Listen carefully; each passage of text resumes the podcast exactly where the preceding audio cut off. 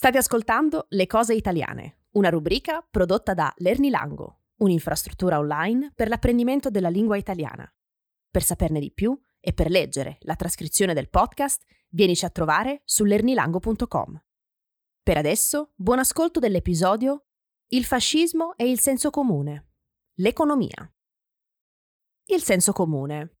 Sapete di cosa si tratta? Se sì, sapete dove voglio andare a parare con questo episodio. Se no, se non lo sapete, ve lo spiegherò ora brevemente, così capirete dove voglio andare a parare. Per chi non lo sapesse, andare a parare significa mirare, avere un obiettivo. Dunque, se io voglio andare a parare, facendo qualcosa, significa che facendo questa cosa ho l'obiettivo di raggiungere un'altra cosa. Torniamo adesso al senso comune.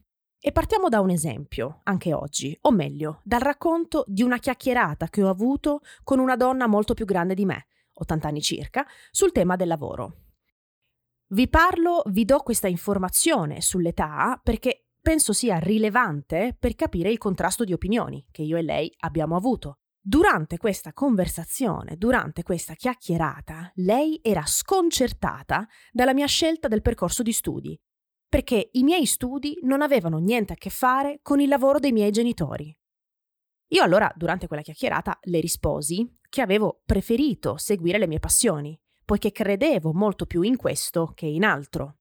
Lei mi rispose che questa cosa non era ragionevole, perché i figli devono, devono, usò proprio questa parola, perché i figli devono fare il lavoro dei genitori, soprattutto se i genitori hanno un'attività ben avviata.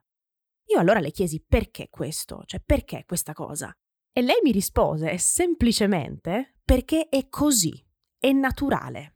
Dunque, se io da un lato, durante questa conversazione, avevo giustificato la mia scelta del percorso di studi ricorrendo ad una mia credenza personale, lei l'aveva fatto ricorrendo al senso comune. Ed il senso comune è proprio questo.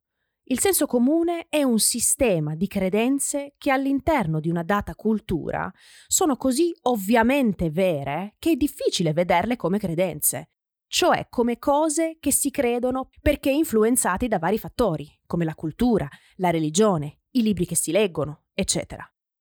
Le credenze che fanno parte del senso comune sono così ovvie da diventare universali e, soprattutto, naturali, come naturale può essere il fatto che respiro. Ma le credenze non sono naturali, né tantomeno universali. Le credenze sono culturali e particolari, relative. Dunque, quando è il senso comune a giustificare le cose che diciamo e non la consapevolezza di riferirsi ad una credenza specifica, le cose che diciamo vengono percepite come naturali e universali. Che c'entra dunque questo con il fascismo? C'entra, ahimè, perché negli anni alcune credenze sul fascismo si sono intrufolate nel senso comune di italiani e italiane. Ed oggi, soprattutto nei social, queste credenze hanno una diffusione incredibile, grazie anche al virale strumento dei meme. In questo e nei prossimi episodi vi racconterò alcune credenze sul fascismo e di come queste credenze possono essere facilmente smentite se interroghiamo la storia, nel mio caso ho interrogato il saggio Mussolini ha fatto anche cose buone di Francesco Filippi ed ho avuto delle risposte interessanti. L'intento di questo saggio è smentire, appunto, le false credenze sul fascismo, perché, dice Filippi, avvelenano la memoria e la percezione del presente, soprattutto la percezione del presente. Nello specifico oggi parlerò delle credenze relative all'economia italiana negli anni del regime. Nei meme che circolano sui social si legge spesso di come durante il fascismo gli italiani erano molto più ricchi di oggi. Nella trascrizione di questo podcast trovate un link che vi rimanda ad uno di questi meme, così potrete averne un esempio concreto. Ma torniamo a Filippi. Alla domanda gli italiani erano più ricchi durante il fascismo? Lui risponde no, utilizzando fatti storici diversi per argomentare la sua risposta. Il primo fatto storico è quello del pareggio del bilancio. Nel 1925, durante il regime fascista, si pareggiò e saldò effettivamente il debito pubblico, si raggiunse insomma il pareggio del bilancio.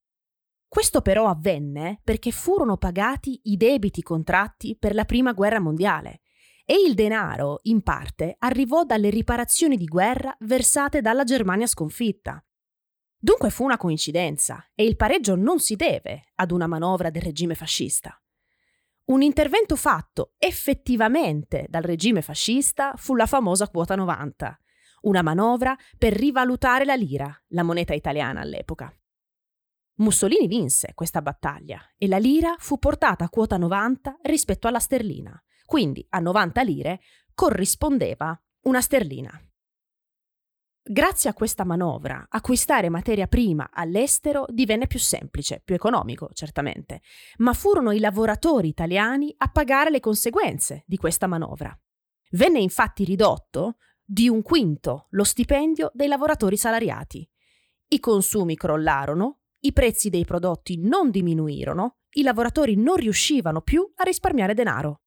E non potevano neanche scioperare, perché il fascismo aveva vietato qualsiasi forma di sciopero dei lavoratori. Rispetto agli altri paesi d'Europa, il reddito medio in Italia era bassissimo.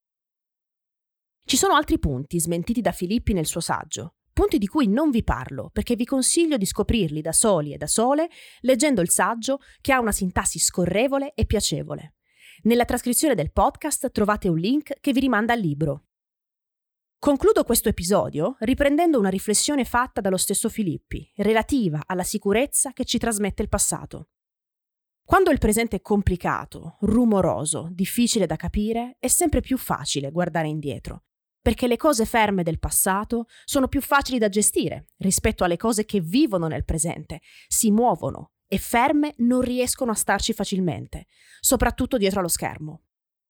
Per questo, secondo me, è importante conoscere bene le cose, perché quando le conosciamo bene, arriviamo alla stessa conclusione, secondo me, del protagonista del film di Woody Allen, Midnight in Paris, nel momento in cui realizza che negli anni venti, da lui tanto amati e in cui avrebbe voluto vivere per evadere dal suo presente, non avevano gli antibiotici.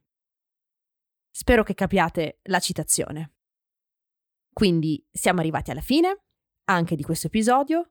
Vi ringrazio come sempre per l'ascolto e ci sentiamo alla prossima.